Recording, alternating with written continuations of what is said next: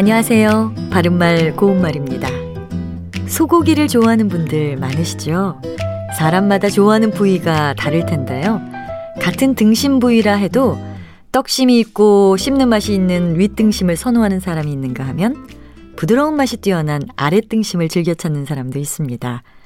떡심은 억세고 질긴 근육을 말하는데 떡심이 약간 들어가 있는 고기가 맛있다고 한다면 그것은 부드러운 고기보다는 약간 질긴 고기가 더 맛있다는 뜻이 되는 거죠. 떡심이란 말에서 심은 원래 소의 힘줄을 뜻합니다.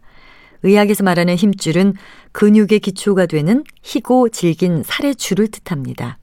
힘줄이 변한 말 가운데 시옷으로 시작하는 심줄이라는 표현이 있습니다.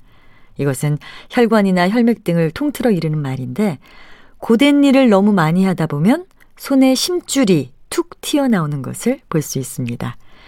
또 떡심이란 표현이 들어간 관용구로 떡심이 좋다, 떡심이 풀리다 같은 게 있습니다.